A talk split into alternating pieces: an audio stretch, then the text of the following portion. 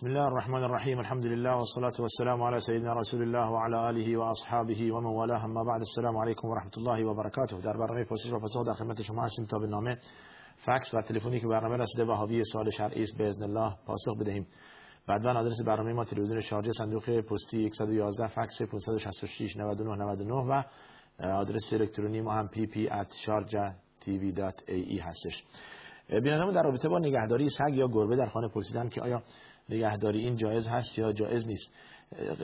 قبلا ما عرض کردیم در رابطه با نگهداری سگ در خانه بدون هیچ بهانه یا عذر شرعی جایز نیست. مگر اینکه سگ برای حراست باشد برای اینکه خب پاس بدهد این یک مسئله جداست. اما اگر بدون سبب شما سگ در خانه نگهداری کنید در حدیث اومده که هر روزی از انسان مؤمن به اندازه قیراتی از اجرش کاسته میشه. از رسول الله پرسیدن قیرات چیه؟ همیشه میفهمیدن قیرات مثل این کوه احد یا مثل این دو کوه بزرگ اشاره به کوه احد کردن. بدون سبب منظور بدون سبب اینه که چه چه سگی می‌تونه جایز باشه که در در خانه باشه؟ سگی که برای حراست و پاست باشه. حالا حراست خانه یا منزل یا حراست حیواناتی که شما دارید یا حراست اشیایی یا انباری اون اشکال نداره. اما بدون سبب دو گناه هست. یکی این که نهی هست درش. دو این که تقلید از غیر مسلمینه. شما می‌خواید سگ در خانه نگهداری کنید که فلان مثلا غربی که خود را متمدن و مدرن می‌داند سگ در خانه نگه داشته است و شما هم ازشون تقلید کنید. یعنی تقلید از غیر مسلمین. دو گناه. یک نهی که در حدیث اومده شامل نهی شدید و حرام هست. دو اینکه خود را به شکل غیر مسلمین در آوردید من تشبه به قوم فهو منهم در حدیث اومده. کسی که خود را به شکل یک گروهی درآورد از جمله همون همون اقوام یا همون ملت خواهد شد زمانی که عمدن این کار را بکند. پس نتیجه میریم که بدون سبب جایز نیست که شما سگ در خانه نگهداری کنید و حالا مسئله گربه گفتید یک چیز عادی است. گربه رفت آمد می‌کند میاد و میره و حکم سگ نداره. این دیگه نمی‌تونید بگیم سگ نجسه. برای که رفت آمد گربه در حدیث من نامن الطوافین علیکم و طوافات دور می‌زند و میاد و میره این اشکالی نداره. اما نگهداری سگ هرگز جایز نیست مگر این که سگ حراست یا برای پاس باشد پاس بدهد. شخص فوت کرده میراثش به پسر خواهرش می‌رسد یا نه؟ مسئله میراث یک باب وسیعی است که مرجع آن محکمه و دادگاه هستش و انسانهای متخصص در این کار. نه اینکه ما از پشت این تریبون تریبون ما فتوای میراث بدهیم که این چند می‌برد و این بهره. همیشه در مسئله توزیع میراث شما باید که یک قائمه ای داشته باشید که یک شخص فوت کرده دو پسر دارد یک دختر دارد یک خواهر دارد یک برادر دارد یک پدر دارد مادر دارد و و یک همسر دارد. این میشه تقسیم کرد که بهره پسران دو برابر دختران هست بهره زنش یک هشتم هستش بهره مادرش بهره پدرش. این میشه. اما این که شما بله اگر کسی نداشته باشد به پسر خواهرش میراث می‌رسد. همیشه اون, اون کسی که نزدیک هست اولویت دارد در مسئله ترکه و در مسئله ارث. اما کسی که دور است خود به خود حجم می شود و از بین می رود. پس هم مسئله میراث از کردیم. شما زمانی که می‌خواهید جواب این مسئله را بدانید یک قایمه می نویسید فوت کرده است که یک پدر فوت کرده است. حالا چه به جای گذاشته است؟ این پدر مادر دارد یا پسر دارد؟ یا خودش پدر دارد یا شخصی فوت کرده همسر دارد دو پسر دارد یک دختر دارد یا خواهر دارد یا اینطور نوشته می شود توجه کردید؟ بله. بسیار خوب. پس مرجع آن دادگاه و محکمه هست. این مسئله که مسئله طلاق. همیشه این را به دادگاه مراجعه کنید تا دردسر هم کمتر باشد. نگذارید. اینجا ما کمی مسئولیتمون کمتر میشه. رو از این تریبون فتوا بدهیم بله. خیلی خوب. بیادمون آقای موحدی برامون یک ایمیل باز فرستادن در رابطه با اینکه در پروازهای طولانی چگونه باید نماز خوند. منظور با هواپیما. در هواپیما در همون هواپیمایی که شما هستید نماز می‌خونید یعنی به کیفیتی که می‌توانید بلند میشید و همون حالا فرشی که دارید همون پتویی که بهت دادن همون تمیز هستش پاکه همونجا فرش می‌کنید قسمت اون مهماندار هواپیما. اگر جهت قبله براتون مشخص کرده باشن که معمولا حالا پروازهای مثل پروازهای کشورهای اسلامی که ما می‌دونیم خود جهت قبله رو مشخص می‌کنه. اگر جهت قبله برای شما مشخص کرده شما قشنگ می‌تونید که به همون جهت نماز بخونید وقتی که می‌دونید نمازتون داره قضا میشه اشکال نداره. به وقت همونجا که شما هستید با سی هزار پا مثلا بالا وقت نماز صبح الان دیگه داره هوا روشن میشه. به طرف صبح دارید میرید به طرف سپیدن دارید میرید پرواز می‌کنید. پس دیگه نزدیکی که صبح بشه. این ده دقیقه ربع ساعت بعد دیگه آفتاب طول می‌کنه. شما با وضوع اگر نیستید وضو می‌گیرید در هواپیما و جهت قبله براتون مشخص شد. نماز می‌خونید جهت قبله مشخص نشد. هم برای خود جهت قبله مشخص می‌کنید. اجتهاد می‌کنید که مثلا من فلان کشور رو ترک کردم به سوی کانادا یا آمریکا یا فلان جا یا یک کشور غربی. پس خاورمیانه یا عربستان پشت سرم هستش. پس قبله میشه پشت سر. یا دست راست هم هستش یا دست چپ هم هستش یا بله. پس بنابراین شما اگر حتی جهت قبله براتون مشخص نبود هم جهت قبله برای خود مشخص بکنید. این خیلی ساده هست. نماز خوندن در در هواپیما و هیچ مشکلی ندارید و باید هم بخونید نگذارید نمازتون قضا بشود. بله. میمونه سوال بعدیتون گفته اید که در رابطه با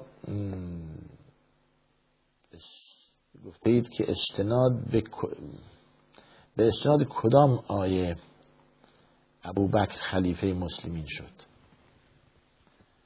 اگر استناد به آیه بخواهیم به هیچ آیه.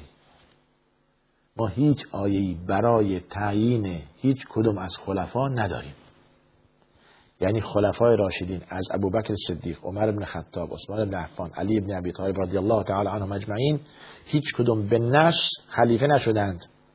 یعنی هیچ نشر صریحی درباره اینها که اینها خلیفه بشن و جانشین پیامبر بشن نداریم. هر کی بهتون گفته دروغه اصلیت نداره.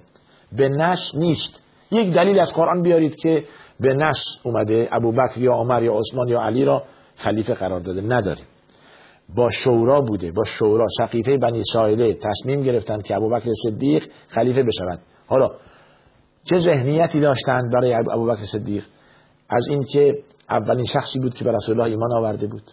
یار غار پیامبر بود در هجرت.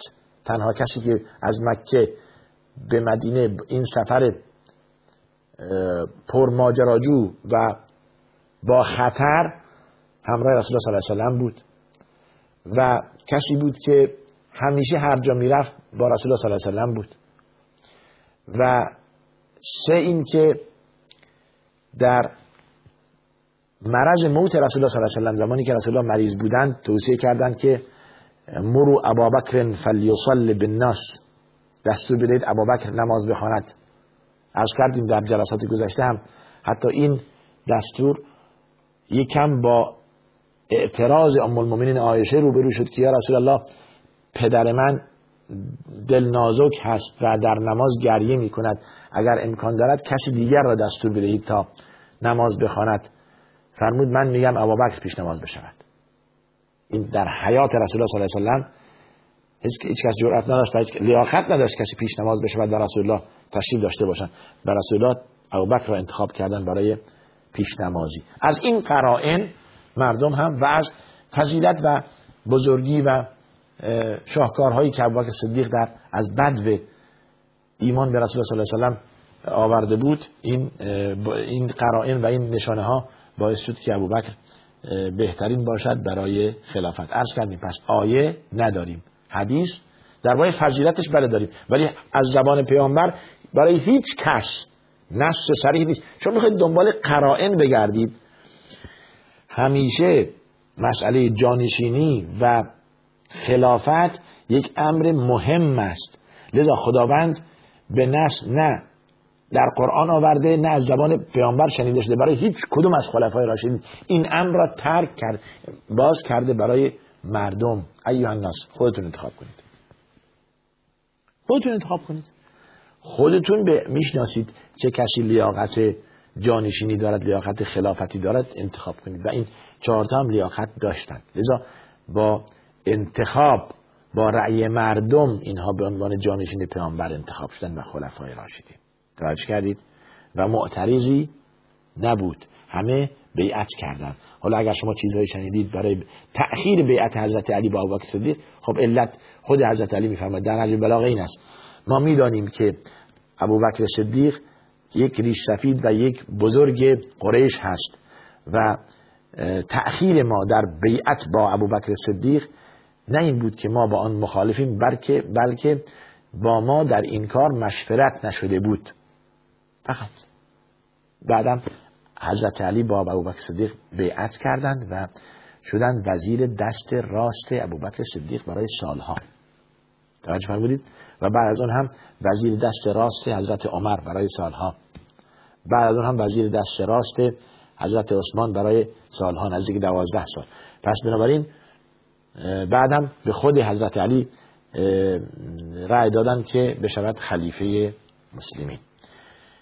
پس نه دستوری از کردیم از قرآن هستش و نه از حدیث رسول الله صلی الله علیه وسلم برای اینکه کسی جانشین پیامبر باشد. این متروک گذاشته شده برای خود مسلم. مثال سوم شما نظر شما در رابطه با آل بیت گفته چیست؟ این بارها گفتیم نظر مثبت نسبت به آل بیت اهل سنت احترام خاصی به آل بیت رسول الله صلی الله علیه و دارند. به و جزء ایمان خود می‌دانند. یعنی ایمان منهای محبت آل بیت از نظر اهل سنت ناقص است. توجه کردید. ایمان به برتری اینها ایمان به اینکه از سلاله رسول الله صلی الله علیه و سلم بودن. ایمان به این که اینها بهترین بودند بعد از رسول الله صلی الله علیه و سلم و اصحاب و خلفا و خلفای راشدین و آل بیت رسول الله صلی الله علیه و در خاندان و همسران پیامبر و در ذریه حضرت علی خلاصه می شود. این خانواده آل بیت رسول الله صلی الله علیه و هستند. حتی در نماز اهل سنت در تشهد اللهم می‌گویند اللهم صل علی محمد و آل محمد. محبت اهل سنت نسبت به آل بیت دیگه تبلیغ نمی‌خواد. یک چیز آشکار و واضح و جزء واجبات دینی است. محبتی که مورد مراد خدا و رسول خدا باشد. نه اون که از حد حدود خود بالا ببرند و نه اون که از شخصیت و از لیاقتی که خدا به اونها داده بکاهند. و همین است معنی و کذالک جعلناکم امتا وسطا. امت وسط بین افراد و تفرید. نه زیاده روی در محبت که افراد را به درجه الوهیت رساندن نه هم والعیاذ بالله نقص و بیتوجهی در شخصیت افرادی مثل آل بیت رسول الله صلی الله علیه وسلم. محبت آل بیت واجب است ما داشته باشیم به خانواده و فرزندان هم یاد بدهیم تعلیم بدهیم که محبت خدا و رسول خدا و آل بیت رسول الله صلی الله علیه و و صحابه کرام و یاران رسول الله صلی الله علیه و داشته باشند. بله. پس از نظر اهل سنت آل بیت دایره وسیعی دارند. شامل زنان پیامبر که امهات مؤمن میشن به تبع آیه سوره نور. همین میفرماید یا ایها النبی قل که و بناتک و نساء المؤمنین. و در درجه اول آل بیت ازواج و زوجات هستند بعد هم اولاد و نوه هم. که رسول الله صلی الله علیه و از حضرت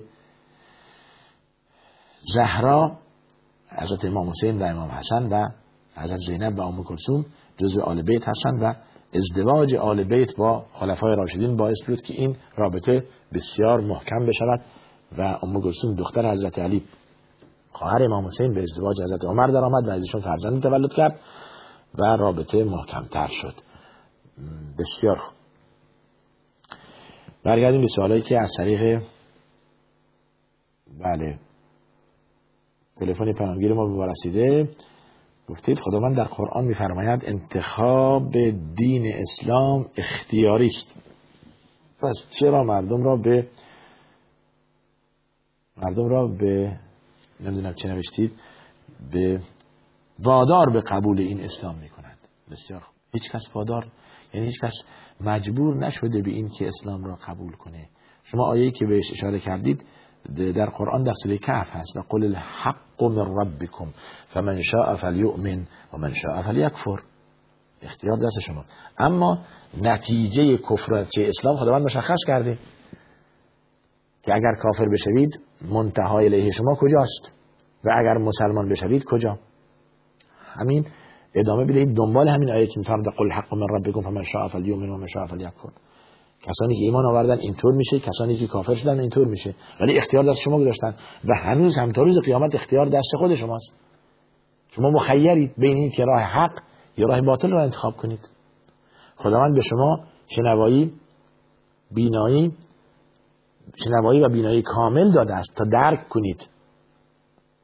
زمانی که مسئله بارها عرض کردن زمانی که مسئله خلقت خدا عنوان می‌کند میفرماید فجعلناه سمیعا بصیرا. آنها را بسیار شنوا و بسیار بینا قرار دادیم تا دیگه خوب بشنود خوب ببیند و درک کند و تصمیم بگیرد حالا شما اگر تصمیم منفی گرفتید روز قیامت مؤاخذه می‌شوید و جواب این منفی بافی و من تصمیم منفی گرفتن با مسئولیت خود شماست. بله. دیگه اتمام حجت شده. فرستادند. فرستادند افرادی خداوند فرستاده است افرادی برای برای بشر برای هدایت بشر. لکی لا یکون للناس علی الله حجت بعد الرسول تا دیگه بهانه ای نباشد برای مردم. که شما که نفرمودید خدایا شما که به ما راه نشان ندادید. پس دیگه چرا مؤاخذه می‌کنید؟ چرا ما امروز باید که جواب سوال بدهیم؟ ما که نمیفهمیدیم کدوم راه صحیح هست و کدوم غیر صحیح. چرا ما باید مؤاخذه بشیم این خیلی مهمه که شما بدانید که خداوند اتمام حجت کرده. بله. ارسال رسول اتمام حجت هست. و یکی از سوالهایی که حتی نگهبانان دوزخ به دوزخیان ممکنه بکنند یا یا اهل بهشت از دوزخیان بپرسند ما سلککم فی سقر. چی چیز شما را به جهنم آورد؟ جوابشون لم نکن من المصلین ولم نکن نطعم المسکین و نخوض مع الخائضین و كنا نکذب بیوم الدین. نه نماز بخونیم نه صدقه و انفاق می‌دادیم. نه ایمان به روز آخرت داشتیم و همراه مردمی که میگذرانند و می‌خورند و میاشمند و میرقصند اینها میگذراندیم. و امروز هم رسید. حتی اتان الیقین. دیگه امروز فما تنفعهم شفاعت الشافعین. هیچ شفاعت شفاعت کننده به درد انسان دیگه نمی‌خورد. هر کس در گروه عمل هست ایمان و عمل صالح. اینی که همراه شما میاد. بقیه همه دیگه برمیگرد. طبق حدیث یتبع المیت میت ثلاث. همراه میت سه چیز هستش.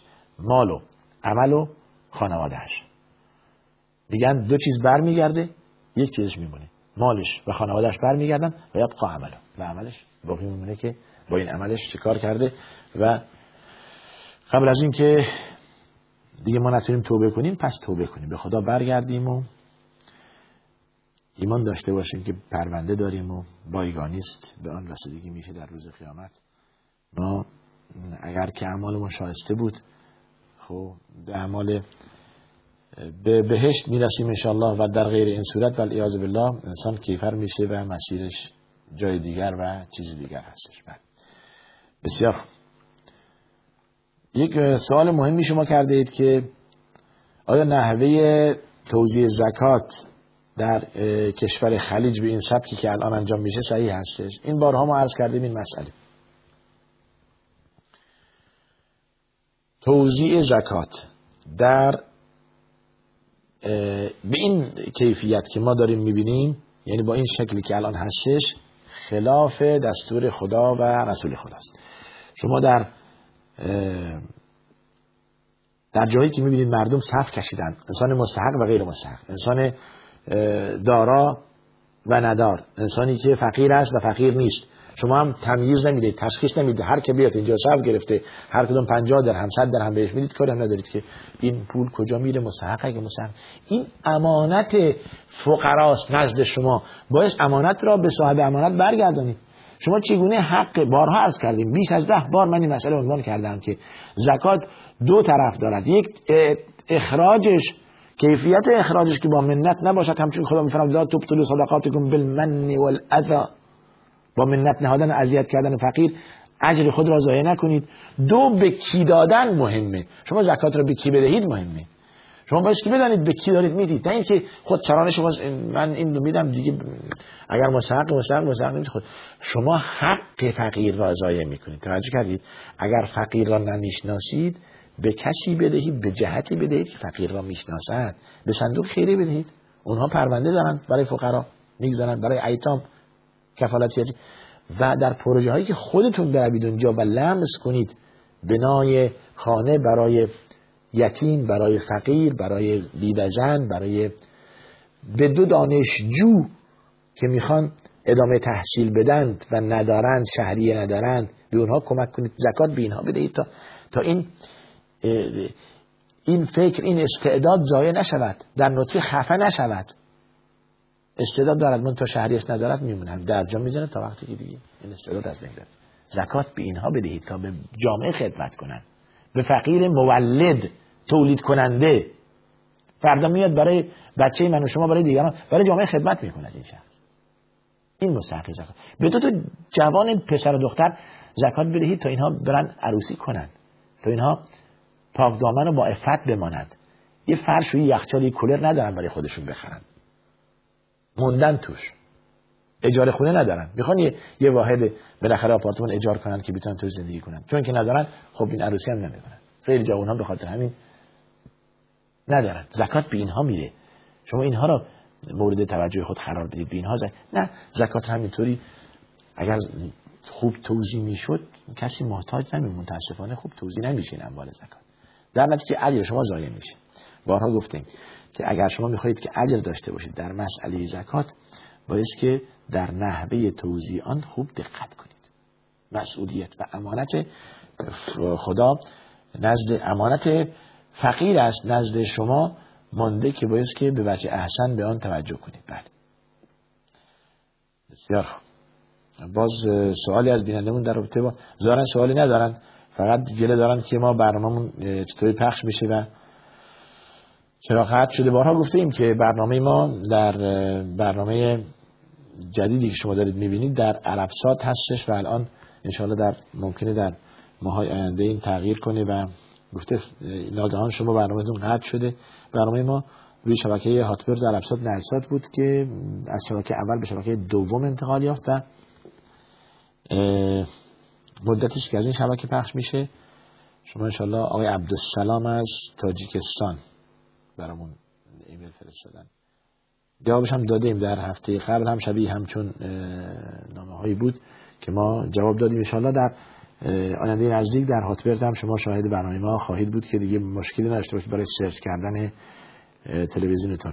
خیلی خوب. در مورد نماز تراوی گفتید که وقت دیگه نیست برای مختصر میگیم. در نماز تراوی چی؟ در حرکت بخوانید چی؟ هشت رکعت بخوانید چی؟ 20 رکعت. هر سه چهار روایت هست ما داریم. یعنی اگر که شما پشت سر امامی که هشت رکعت می‌خواند هشت رکعت بخوانید. اگر که ده رکعت می‌خواند ده رکعت بخوانید. و اگر 20 رکعت می‌خواند 20 رکعت بخوانید. و اگر هم بخواهید که 20 رکعت بخوانید یا 8 رکعت بخوانید پشت سر امامی که داره 20 رکعت در می‌خواند شما 8 رکعت بخوانید می‌تونید که بیرون بیایید و مشکلی نیست و اشکال ندارید. حق دارید که شما 8 رکعت بخوانید و بیرون بیاید. هر همه برای همه دلیل هست. این ماه رمضان ماه عبادت هست. ماه سبقت گرفتن به خیرات هست. نماز هم حالا بهترین عبادت. پس بگذار بیشتر ولی بارها عرض کردیم کیفیت ادای نماز مهم است نه کمیت آن شما بروید نماز را صد رکعت بخوانید با یه رو ده دقیقه. ارزشی نداره. ذکر رمضان را جمع می‌کنن می‌زنن تو صورت شما. ولی همون هشت رکعت را با طمأنینه و آرامش بخوانید در یک ساعت. اجر این خیلی به مراتب بیشتر از آن صد رکعتی است که شما با عجله خواندید. بله.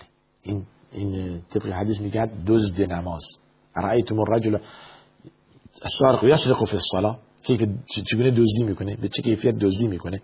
با اینکه نماز را با عجله می‌خونه و رکوع سجودش و حتی قرائتش هم درست نیست. بسیار خوب. دیگه وقت ما تمام است. ان تا جلسه آینده که بیشتر توضیح میدیم در رابطه با نماز تراوی و عمل, عمل خیر در ماه مبارک رمضان. نهایتا از برنامه تلویزیون شارژ صندوق پستی 111 فکس 566 99 و ایمیل ما هم pp at sharjatv.ae هستش. تا دیگر دیگر شما را به خدا میسپارم. و آخر دعوانا. الحمد لله رب العالمین و صلی الله وسلم علی سیدنا محمد و علی آله و صحبه اجمعین.